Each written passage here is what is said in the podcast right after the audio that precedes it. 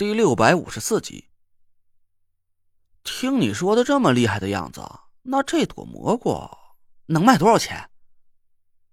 我两眼冒光的看着那若兰，他狠狠的翻了个白眼儿，人骨丁更是气得颤抖个不停。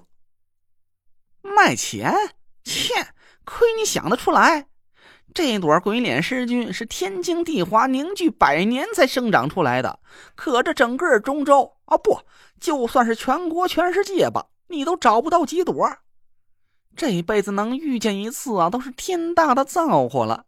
你要是敢把它给卖了，人家非得把你剁不剁吧喂僵尸不可。我听那若兰这么一说，顿时就来了兴趣。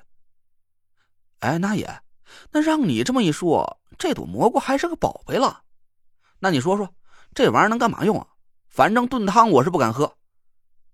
呵呵呵，喝你个大头鬼！那若兰气得在我脑门上拍了一巴掌，说：“这鬼脸尸菌是吸取了两具百年僵尸的阴阳湿气长成的，本身剧毒无比。你要是吃下去一丁点儿，立马就会肠胃溃烂，全身化为尸水。”可要是用特殊的方式加工一下，揣在身上，我们几个人一起瞪大了眼睛看着那若兰，她得意的晃了一下大胖脑袋，就可以抵御一切毒素侵体，甭管是尸毒、蛊毒、鹤顶红，只要靠近你三米之内，就会立马消散。怎么样，厉害吧？我们几个人一起惊讶的低呼了起来。我突然想起了脑海里的一段话：“太行之父有其草，历百年而生，见光即死。草有其毒，人莫禁止。以纯阴之火焙干，配之于身，可百毒不侵，神奇难撞。”我喃喃的念出了这段话。那若兰惊愕的看着我：“行啊，小累赘，没想到你竟然还知道鬼脸师君的来历，是你师傅告诉你的？”我摇了摇头，其实这段话是从田慧文的记忆里转移到我身上的。我根本就不知道这段话所描述的奇草，竟然就是眼前所看到的鬼脸尸君。我估摸着，就连医术天下无双的崂山严家，也没人亲眼见到过鬼脸尸君。医书中描述的很模糊，要是有人亲眼见过这朵小蘑菇的话，那可能是严家的祖先早就被毒死了。不过我的关注点却没在鬼脸尸君上，我从背包里拿出地图看了几眼，心里暗暗吃惊。这么说起来，我们已经不知不觉走到太行山腹地了，好像我们已经偏离了原定的路线很远了。哎，对呀，那若兰一把抢过我手里的地图，脸色慢慢的阴沉了下来。不行，咱不能再在这里磨蹭了，得麻利的折回头去，找到正路才行。咱已经在溶洞里走了将近十天了，偏离了原定路线一百多公里。再这么走下去，嘿，咱可能要走到西王母家去了。我们几个人一起点头赞同纳若兰的意见。纳若兰朝我使了个眼色，我不动声色的点了点头，回头看了看唐古儿。唐古儿似乎还没从刚才的噩梦里摆脱出来。他一直都在低头沉默不语，双手死死的拉着田慧文的胳膊。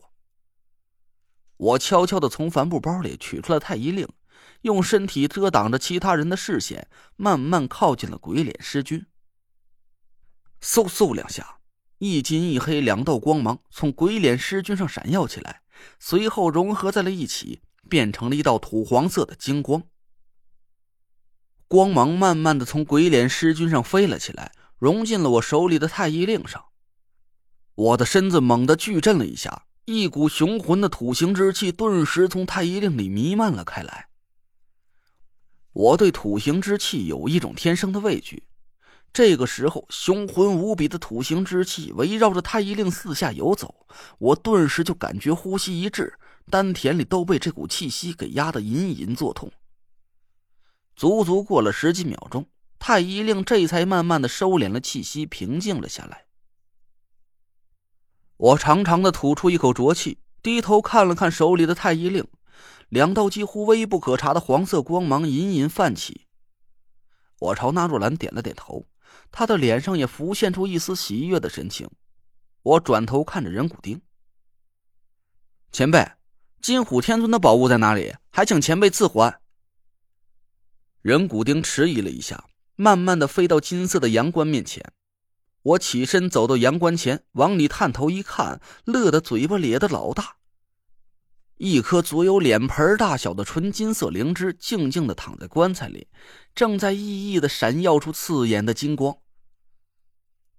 我不动声色的探查了一下千年灵芝散发出的气息，心里暗暗松了口气。金灵芝上散发出冲天的金戈之气，活像是一只威风凛凛的大老虎，正在睥睨着整个山林。这朵灵芝虽然被奎天尊抢了过来，但好像是奎天尊并不知道金灵芝的使用方法，还没被杨傀儡吸取了阳元精华。我心里暗暗发笑。估摸着奎天尊把金灵芝抢回来之后，就迫不及待的把它放进了阳关里，想要补足杨傀儡的阴命阳元。但魁天尊毕竟只是个玩尸体的，他对医术简直是一窍不通。金灵芝没能治好阴阳傀儡的病，可能魁天尊还会认为这只金灵芝药不对症，大骂了金虎天尊一顿呢。我赶紧把太医令凑到千年灵芝旁边。耀眼的金芒闪过，太医令上泛起了两道淡淡的白光。我把太医令重新收回帆布包里，对人骨丁笑了笑：“前辈，刚才晚辈无礼，无意中伤了前辈的阴阳傀儡，前辈宽宏大量，不和晚辈计较，晚辈感激不尽。我看这两具僵啊，不是这两具宝贝尸体内阴阳混杂，气息逆乱。”再这么修炼下去，恐怕会湿气暴涨，毁掉阴尸丹田。晚辈精通医术，要是前辈不嫌弃的话，就让晚辈给他们疏通调理一下吧。人骨丁呆呆的愣了半天，赶紧一个劲儿的朝我点头。嗨，小累赘，你能行吗？那若兰赶紧一把拦住了我，悄声在我耳边上嘟囔了几句。人家可听说了。九天尊里有一位医术高超的大拿，连他都没治好阴阳傀儡的怪病，你就别去逞能去节外生枝了。我笑道：“那位天尊前辈的医术肯定在我之上，可他只是不愿给阴阳傀儡治病吧？他们之间也有利益冲突，谁都不愿去给自己树个强敌罢了。”嗯，这倒也是。那若兰退到了一边。我从帆布包里取出金针盒，走到了阴阳傀儡身边。我一看见那颗扭转了一百八十度的脑袋上，两个黑洞洞的眼眶正在直勾勾的盯着我，又忍不住狠狠的打了个哆嗦。